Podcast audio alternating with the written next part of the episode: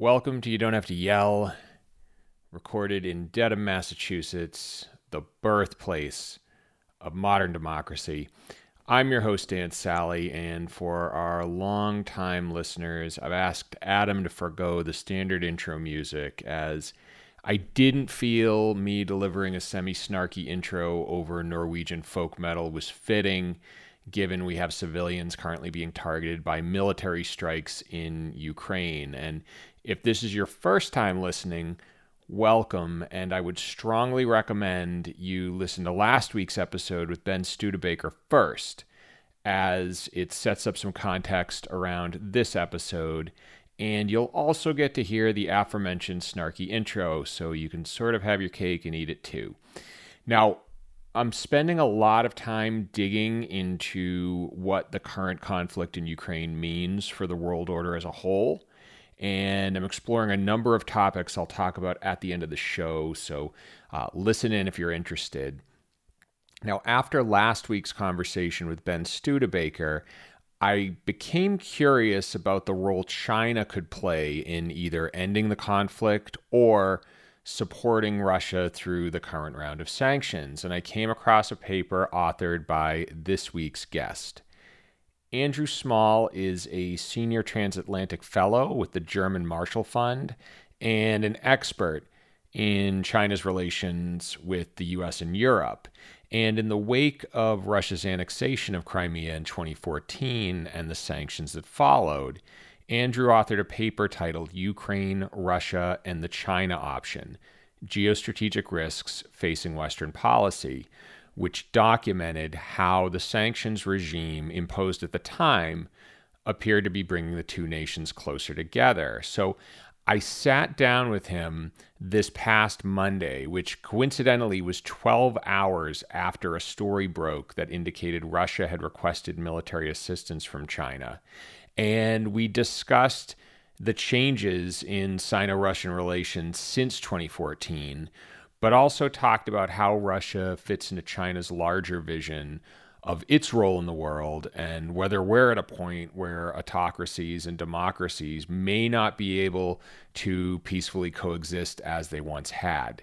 It is a fascinating conversation. I hope you enjoy it, and I will be back at the end with my final thoughts. I think it's worth noting to the listener where we are right now in time and space because it is Monday, March 14th, uh, a little before 10 a.m. Eastern Time. Uh, and there have been some developments in Sino Russian relations over the last 12 hours that are worth discussing. But before we get into that, I, I have to ask you know, you're in Berlin, and just what's, what's the mood there right now? Well, I mean, there's two things going on in Berlin. First of all, this is much closer to, in one sense, the front lines of, of what's going on. It's not the same feel that you get in Lithuania or Poland, but I mean, there are refugees coming to the train station every day. People are almost everyone knows someone who is who is taking people in. People are going and providing food. There's there's a very much a kind of direct sense of exposure to the war and its its spillover effects. It's it, it's very much felt you know, across the public here, and there's a lot of fear, I think, as well. I mean, the sense of this is that unlike previous conflicts, there are scenarios here that, that, that involve Germany very directly. There's, of course, lots of discussion around the potential nuclear threats, but simultaneously, you've had an almost revolution in German foreign policy approaches playing out in the last a couple of weeks in, in response to, to this. It's one of the moments in Germany's post war history, really, as an inflection point in, in, in thinking on the German role. And, and, and that cuts across defense spending, dependencies, the relationship with Russia, dealings with authoritarian states. There's been a, a really profound set of, of changes set in motion by this. So people are both struggling with the domestic and long term strategic ramifications of, of what's playing out, and then the very immediate question of the, the, the fallout and spillover effects of the war for Germany and and and, and even on the German um, economy, and then what can you do to, to, to, to stop this? So it's it's it's got a very live quality here, I would say. Yeah, I think it's funny as I was as this was all breaking out, I couldn't help but think of how a President Trump would have handled this. In and I I lay my partisan cards on the table in this podcast, and you know his European policy was just absolutely miserable so I don't know if there would have been the same unified front on the same token. I almost feel like the last four years in America have it's almost nudged Europe to become more independent from a military standpoint or from a foreign policy standpoint. I don't know if that's based in fact or not. That's just my no, observation. I, I, I, think there's a lot of truth to that. I, I think you have, in one sense, there's the response to the immediate crisis, and there is certainly for a number of European countries, the Atlanticist countries are, in some respects, in the ascendancy. NATO's role is so critical. There's a lot that Europe can't do itself. The handling of this, I think, has been seen generally very positively in terms of how the Biden administration has dealt with allies through all of this. But at the same time, people are precisely conscious, as your, your question puts it, that this could have looked very different with a different president this could look different again in a future crisis in a few years' time. So the significant increases in defense expenditure that have been signaled by, by Germany and, and others in Europe are also, in a certain sense, a nudge in, in favor of the sort of strategic autonomy agenda. You, you can't be sure that Europe won't need to deal with this somewhat more alone in future. And so I think that's there in the background, that's there in everyone's minds too, as some of these decisions are being taken. I was actually very encouraged by the fact that the international community had such a, such a very quick and strong reaction to Russia's invasion. Lurking in the back of my mind was the role China's going to play in all this. And this is precisely what brought us together. In doing some research, I came across a paper you drafted right after the invasion or the annexation of Crimea in 2014 and I'm really interested in getting your perspective on what the state of Russian Chinese relations or Sino Russian relations is right now and and how this might play out. Um, to, to give the listener sort of a baseline, though. So I, I think the Crimea moment is an important jumping off point. I mean, you can go back on a much longer arc on this the Sino Soviet split, the two sides being involved in border clashes through the Cold War, huge levels of, of mutual mistrust in, in a certain sense. And going into 2014, I think the conventional wisdom on things was still that that mistrust was still there. Um, and the I think the standard view was that this was a marriage of convenience, that there were real limitations to what the two sides would do with each other. And you had some very concrete examples with that. You had the energy deals that Russia wouldn't do with China, you had the arms sales that Russia wouldn't make to China, and you had all sorts of restrictions on China's economic involvement in, in, in Russia. And I think the sense was still there were militarily, there were certain things that the Russian armed forces and, and security services simply didn't trust there's still levels of support and close relations that Russia has had with India in particular, Vietnam to a certain extent as well.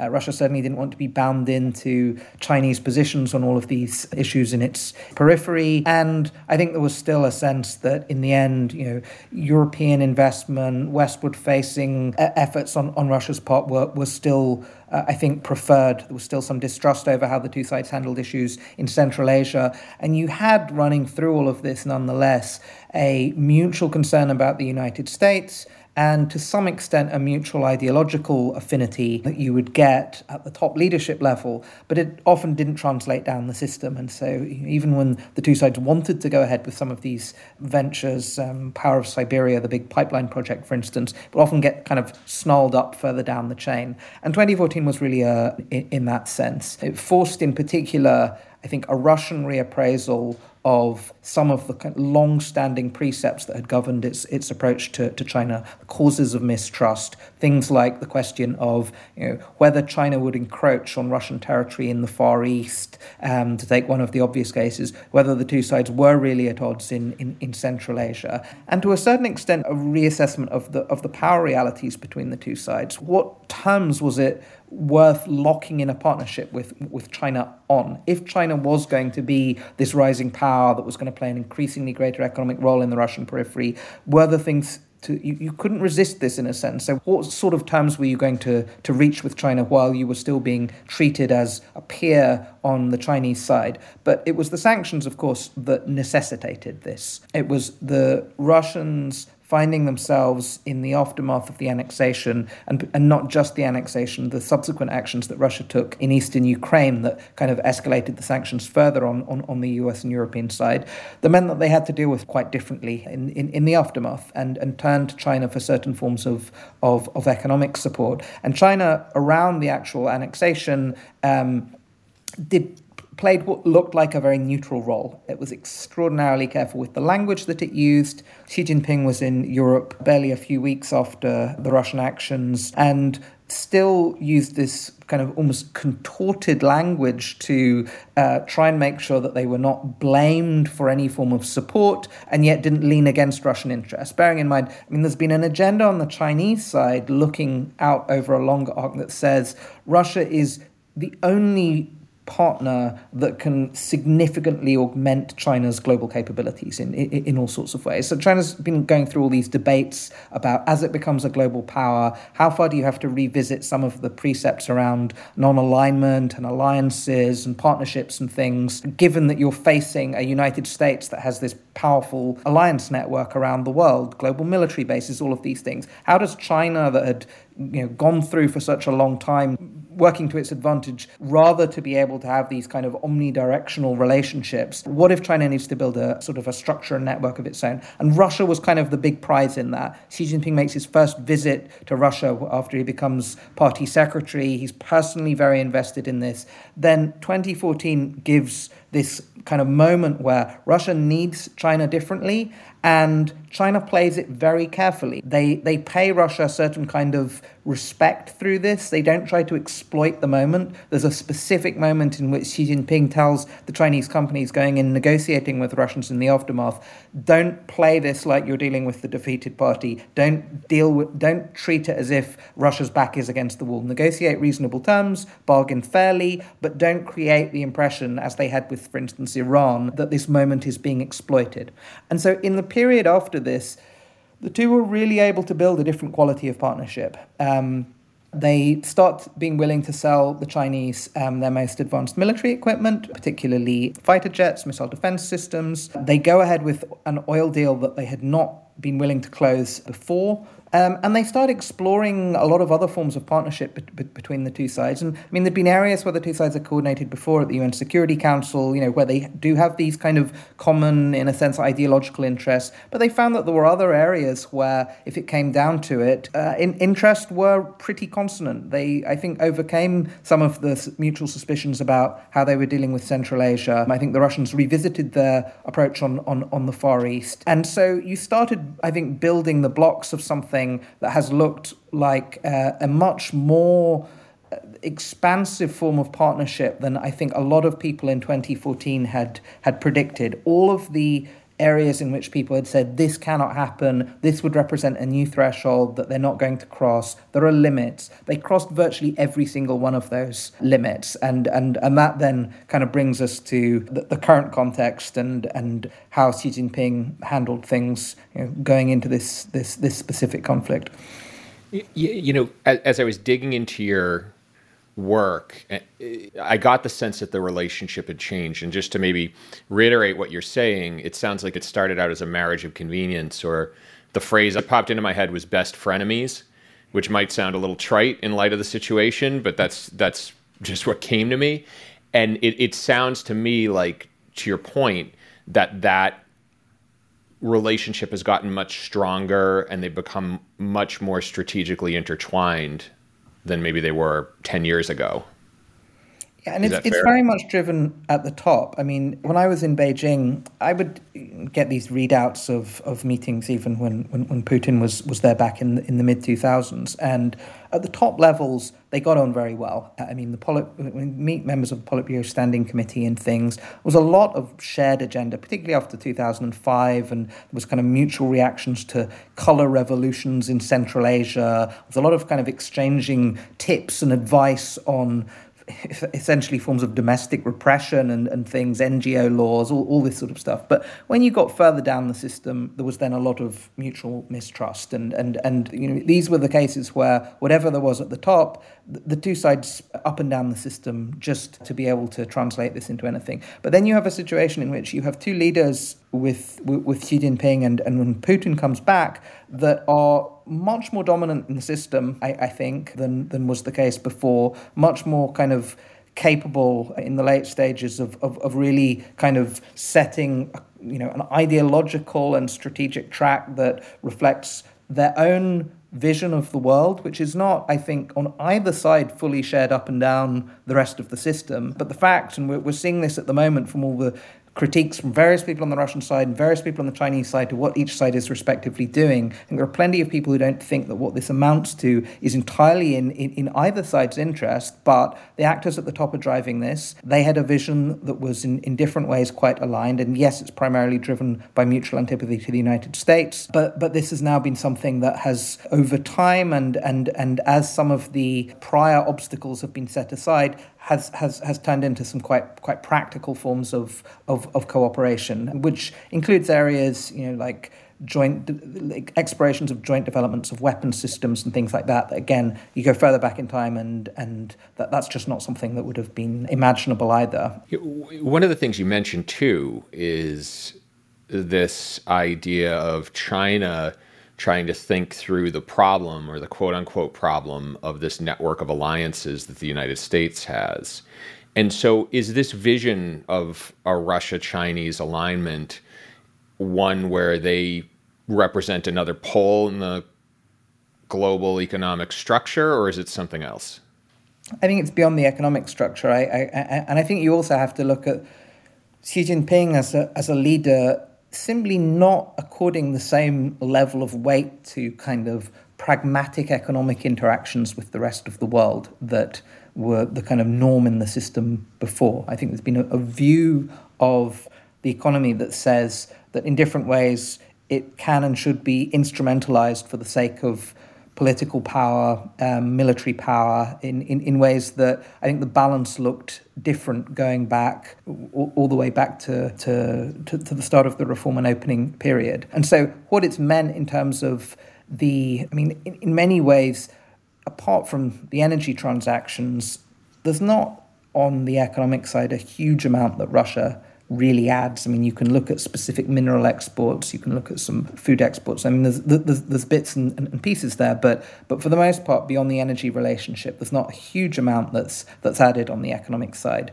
But if you're looking at this more through an ideological and military prism in the way that Xi Jinping tends to, then Russia is a real kind of asset in a certain sense for China, except for the risk factors that are involved in being seen to be closely so closely tied to an actor that's willing to take all of the sorts of risks that we're, we're seeing in Europe. And that's tended to be for, for China one of the other factors that had held back its, it, its approach to some of these kind of partners and allies. Because the problem, of course, is that the US network of partners and allies tends to be the most advanced economies in the world, the most advanced democracies. Yes, there are some kind of problem friends that the US has, but the, the preponderance of, of, of US power is vested in a whole series of actors that are not going to take the sorts of risks that if you then compare this to the Chinese putative network and you look at North Korea or Pakistan or Sudan um, or a whole series of these states that in different ways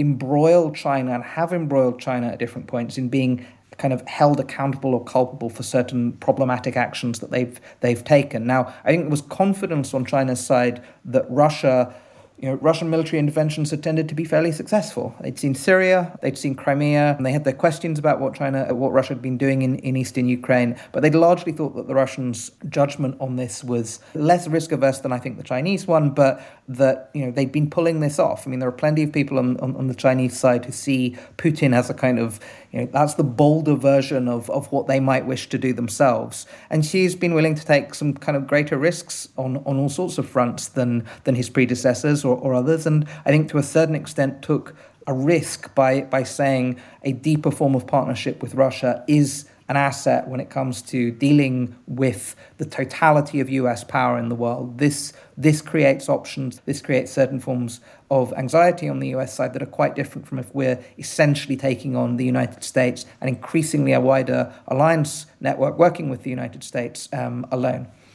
Hmm.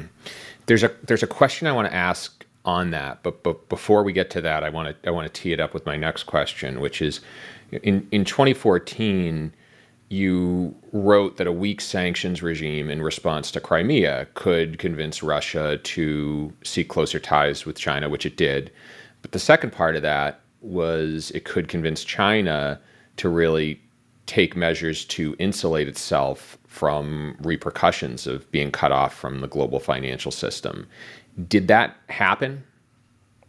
I mean, the, the interesting thing about the sanctions measures that were pursued against Russia in, in 2014. And, and what's interesting about what's happening now, too, is you've kind of had this set of hops from what did you learn from sanctioning North Korea to what did you learn from sanctioning Iran to what did you learn from sanctioning Russia. And at each turn, there's been more of a willingness and use and application of these techniques to go after more significant and, and weighty actors in, in the system. And 2014 was certainly a point in which it was clear that some of the discussions, you, you had to think to a certain extent. China is in the back of people's minds as well on this. You, you know that some of these, this is the first time that you take, you use these sanctions against an actor of, of, of, of Russia's economic scale and you know, just with a very different position to what you had with with any of the prior countries where this this had been attempted. There's, there's been a long term question about the dollar system and the sort of the position of relative advantage that this affords the United States and relative weakness that it puts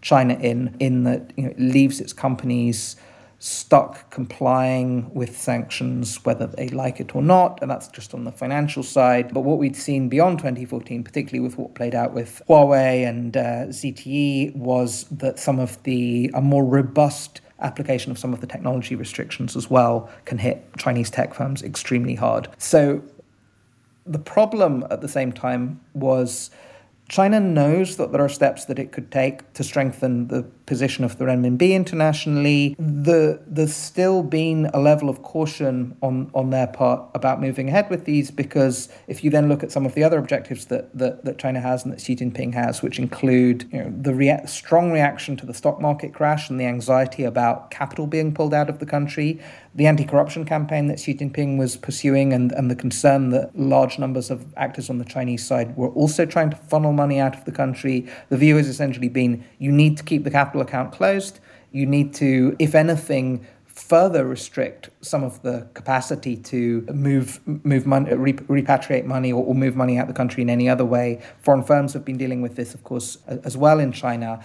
Um, and so you have this kind of wish on China's part to advance its position and strength, strengthen itself, make itself more resilient in the dollar system, but the short term stability imperatives have still made it cautious moving ahead with some of the measures that would would really be required to to, to genuinely internationalize the, the, the renminbi. You've seen the developments on China's digital currency, which I think have been kind of one area that they've explored. You've seen developments in payment systems. You've seen a lot more of the kind of swap arrangements. I think they've prepared themselves to be more kind of resilient in, in dealing with, with, with, with these sorts of situations. I think this is certainly going to be something that we will now see with reference to the current sanctions and, and, and how China might help Russia maneuver. They're much better prepared for this. The problem, I think, is that the the will to kind of advance Chinese autonomy, even kind of autarkic positions on, on certain things, has still kind of come into collision with the need to maintain sort of normal economic interactions with the rest of the world. And I, I think it's it's been very frustrating for, for, for the Chinese the de-dollarization, or more importantly, the elevation of the renminbi as a global currency, actually poses some threats to China and its ability to manage the economy. Am I hearing exactly. you correct there? There are competing stability imperatives. There's a hit that they take either way, and and for now, I think the decision has still been that the kind of the control element that is that there is by, by essentially by, by, by, by ensuring that the RMB is not convertible and that it's harder to move capital out of the, the, the, the country as readily is has been seen as preferable to taking the slightly riskier moves that would be involved, but that would be required to be able to really build up the renminbi's international um, position. In some areas, it's gone backwards. The, the sense of the need for it has intensified considerably. It, it was strengthened after 2014. It was strengthened considerably during the Trump administration, particularly at the points at which you started having sanctions hitting Hong Kong. I mean, there's there's there's been a, a, a real concern that essentially China's defenses against this are still very weak. I think it's going to balloon after what's played out with, with Russia now, and, and particularly when you look at some of the measures that I don't think China had expected, or, or frankly that Western leaders had expected to go after Russia's central bank, which which, which are the kind of the biggest sort of leap, far more important than, than, the SWIFT sanctions and, and things like that, that I think mm. you know to some extent had been anticipated. So I mean we'll, we'll see what the response is from from the Chinese side, but but certainly the the Xi Jinping's push is much harder in this in, in this direction in general, but whether it's the kind of if you look at the efforts to create you know Chinese autonomy in semiconductors has, is also just extremely difficult right now. That, that they know on the Chinese side that there's a gap between where they are now and where they need to get to to be genuinely resilient to deal with these kinds of advantages that, that the United States has. And it's a source of frustration, and there's a long term set of goals in mind, but I, I in, in some ways, I don't think they've been able to advance it particularly quickly in the interim. So that that tees up my next question nicely and something that's been in the back of my mind since this conflict started, which is how do you feel this is influencing China's calculus when it comes to Taiwan? So I think there's there's a few different dimensions to this. Firstly, clearly the Western response in general was more robust than they had expected, or again than any Western leader I think had expected either. So I mean, we've talked about some of the Taiwan scenarios with, with, with people on the in uh, in in the US system where there's been this question of kind of could you really have knock China off their feet type sanctions, or would it essentially be another version of the kind of Crimea 2014 sanctions, which which precisely did not do enough to deter? I think were seen as kind of sanctions that Russia could could live with, and I think the cons- the, the expectation on China's part was that they they that's what they'd be dealing with. Yes, the Europeans may may swing in and, and things, but you, would still be dealing with something more modest. So I think one of the shocks is that there's been the willingness to go so far, and and so I think it creates a different kind of deterrent, certainly, and and not just a deterrent. I think there are people in the Chinese system who will be saying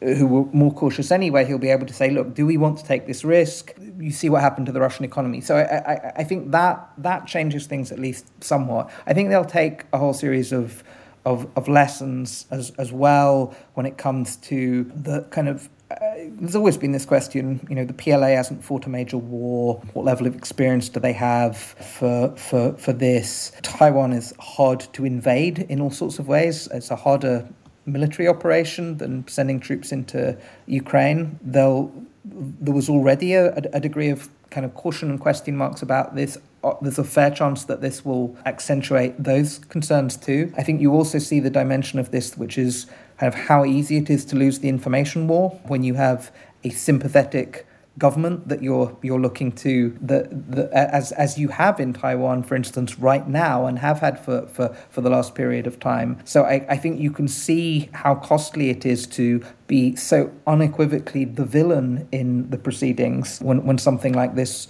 plays out. You also see some of the risks involved when you're dealing a, a language environment where you'd be sending Chinese troops in the way that you would be sending have been sending Russian troops in to deal with in China's interest people they claim to be their own countrymen in, in this instance. And, and, and, and you know, you saw that back in, in going back to Tiananmen Square. The Chinese had to rotate certain military units away from the capital because they didn't necessarily trust that they'd take the actions that the party wanted them to. But I think it will also depend on how this concludes. We're still in some ways in, in the early days on this, so these are these are still kind of very provisional assessments. But I, my inclination is still to think that it will give more pause to those who thought that a kind of bold gambit, which is how a lot of Putin's actions have been seen in the past, is, is something that makes the it, it looks like a kind of judicious, calculated risk. I think it, it looks much riskier now than than I think it did before the invasion.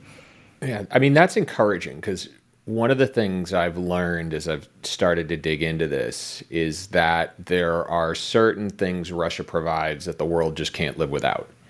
And that it would be very difficult for us to cut off Russia from all trade. And so, my question was would a sanctions regime against Russia be able to do what's necessary to get to get the government or to get Putin to ultimately stop? I, I, while a sanctions regime against China obviously is maybe the least of their worries based on your description of all the other complications invading Taiwan.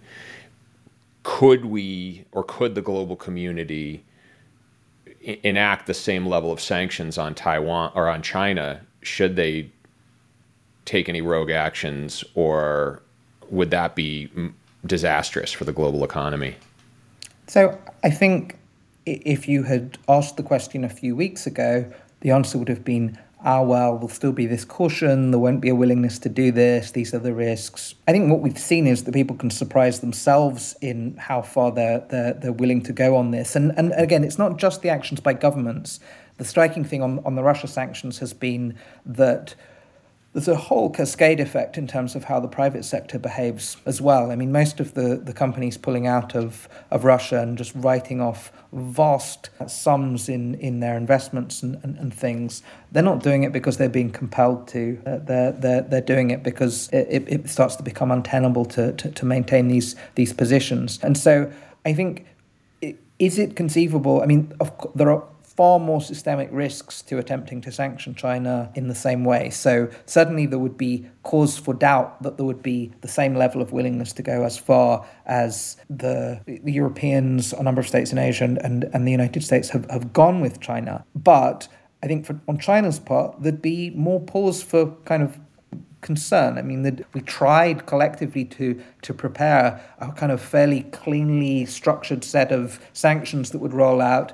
But then, you know, if, if, if Ukraine calls for swift sanctions, people didn't necessarily think that was the best idea, but a certain momentum built up around that. Central banks were not on, on the Russian central bank, I, I think, was not as fully anticipated. And there, there are some of these things that just develop their own momentum. So I think China will be concerned that you know, if, if one threatens that something like this might happen, it, it could simply go further than, than people are even fully planning and gaming out in, in advance. But the other element is, I think there are now going to be countries that say we do not want to put ourselves in the position with China in five years' time, 10 years' time, that we found ourselves in with Russia with respect to certain levels of dependency on, for instance, natural resource exports. So I think, and you, are getting that you know, here, you're hearing that from politicians.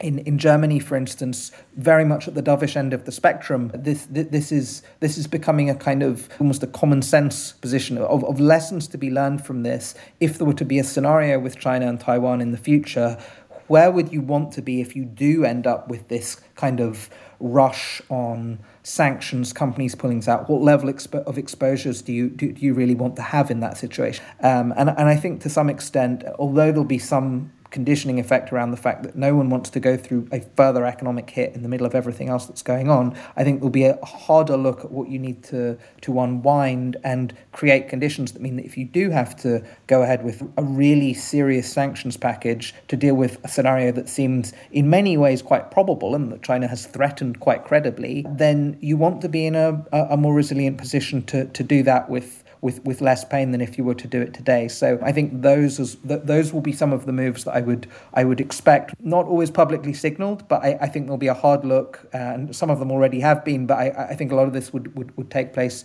relatively quietly to look at some of the exposures and find ways to, to unwind some of them. And that that raises an interesting question that's been on my mind as well, because as I've tried to piece together what's going on, you know, the the one thing that's come to my mind is that what triggered this invasion, or the trigger of this invasion, were the Maidan protests in 2014. So when Ukrainians took to the streets and ultimately deposed, probably an overly dramatic word, their pro-Russian president uh, and looked for an end to corruption, expanded democratic freedoms, and so on. And that quest for liberalization directly threaten the order in Russia.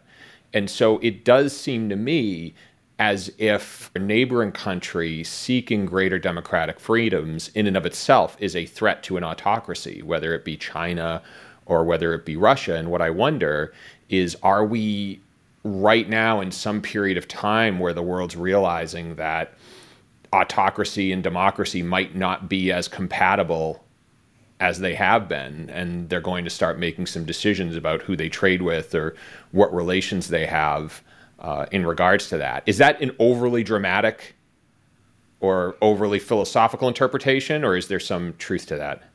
No, I, I, think that's precisely the debate that's that's now underway, particularly on, on, on the European side, because the measures that one is looking at, particularly, I mean, it, you've had these, in a sense, systems intertwined and coexisting in, in, in ways that had seemed to be mutually economically beneficial, where there's been significant question marks about, particularly in the interactions with, with China, whether that mutual economic benefit is, is really there, whether the whether those terms still work. But simultaneously, the question of uh, how open should the the the the Western or kind of advanced industrial democracies, how open should that system be in all sorts of different ways to the capacity to access technologies, advanced research, but essentially being able to use money to buy legitimacy in, in these systems and in certain respects constrain actions. And, and, and of course, I mean in the more offensive operations really in some cases kind of attack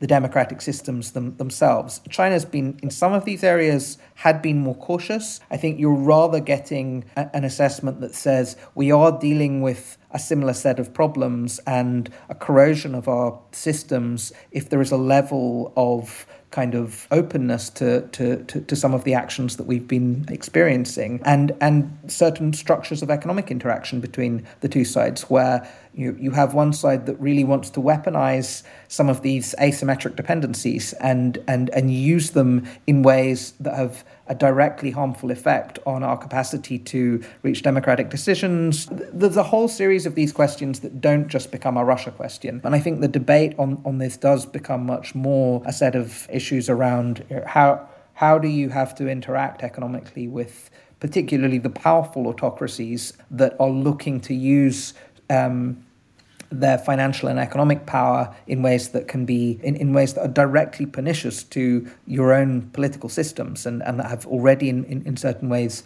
harmed those political systems, exploiting existing divisions, exploiting existing frailties, absolutely, but trying to exacerbate um, some of those. And so I, I, I see more of a rethink certainly underway about what that looks like. And, and of course, some of the measures that are being put in place in, in, in certain countries, I think it's not just a kind of person by person hit list of oligarchs or, or something like that. I think this is also about a kind of pragmatic adjustment to the way these states are behaving. And if you don't make the right adjustments it will be a now it will be a much harder adjustment to deal with later when when you deal with these sorts of situations that we're we're, currently experiencing with the Russian invasion of Ukraine.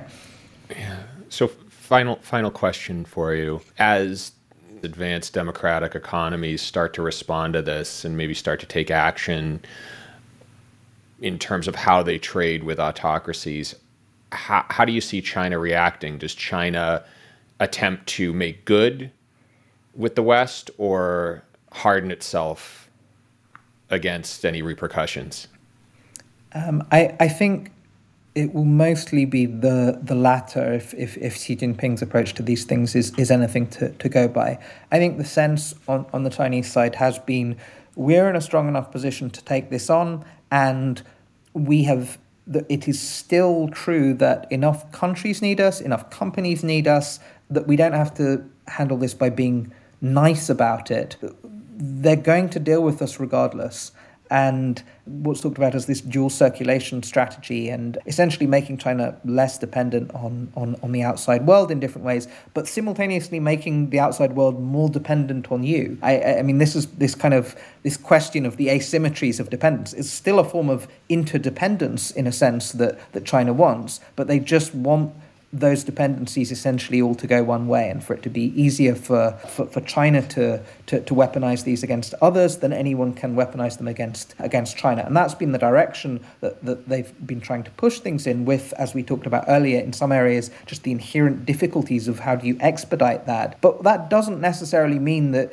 you end up cutting back trade or economic interactions with the outside world, in certain areas you want to deepen them and you want to deepen those dependencies and you still want to be able to find ways to attract companies in certain sectors that will both advance your own in internal economic interests, technological capabilities, but also build forms of political dependence on the part of those companies and, and, and the countries that they will then lobby as a result of that. And I think the sense is still China is a vast market companies are not pulling out and they think they can kind of get away with the, the approach that they've been been taking. Um, and to a certain extent, I mean, this is going to be a very different kind of debate. The the Russia question is interesting because it, it does rebalance the, the question of risk if you're having to write off the sums of money that, that companies have been having to write off. I think that question comes in for China now in a much more acute way. If, if, if you think you may have to go through something like this in future, but there are going to be companies that just want to double down on, on this and, and, and, and are going to say, look, we cannot afford to miss out on the continued growth there in this market in the next few years.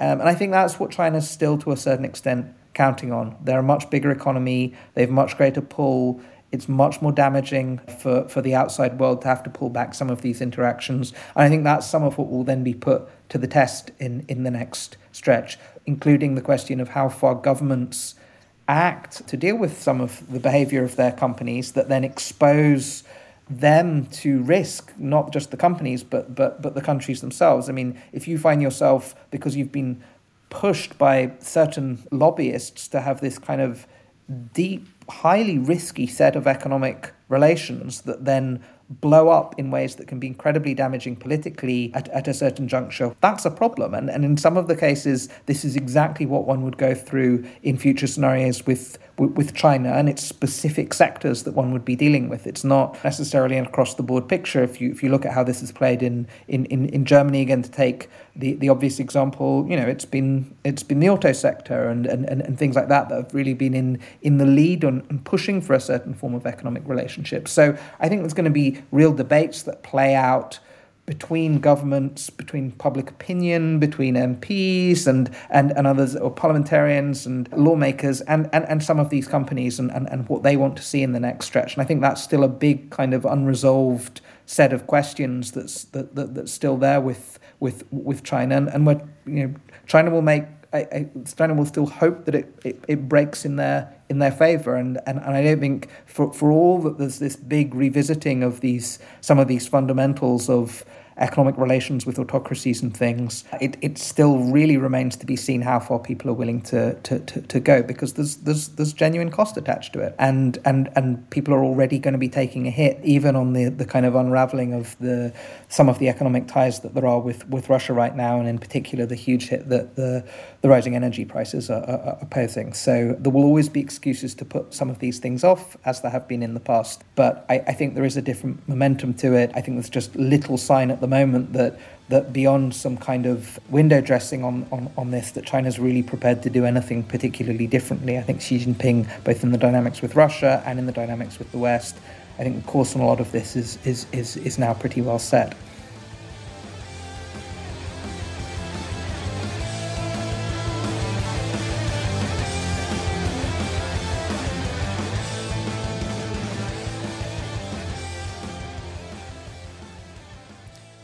I hope you enjoyed this episode, and if you did, please leave it a review. This podcast grows by word of mouth.